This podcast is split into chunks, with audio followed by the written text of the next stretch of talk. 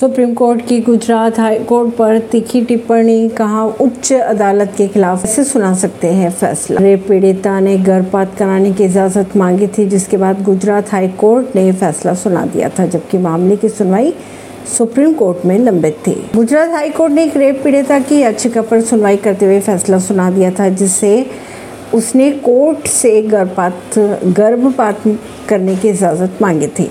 इस मामले में गुजरात हाई कोर्ट ने फैसला सुना दिया, जबकि सुप्रीम कोर्ट में मामले की सुनवाई होनी थी। इसे आज के लिए लिस्ट कर दिया गया था। जिसके बाद इस पर सुप्रीम कोर्ट में सुनवाई हुई। सुप्रीम कोर्ट ने लगाई फटकार। जैसे ही सुप्रीम कोर्ट ने इस मामले की सुनवाई शुरू की तो गुजरात हाई कोर्ट के फैसले का ज़िक्र हुआ। पर सुप्रीम कोर्ट ने फटकार लगाते हुए कहा कि भारत में कोई भी कोर्ट उच्च न्यायालय के आदेश के खिलाफ कोई भी फैसला नहीं सुना सकती। परवीन सिंह, नई दिल्ली से।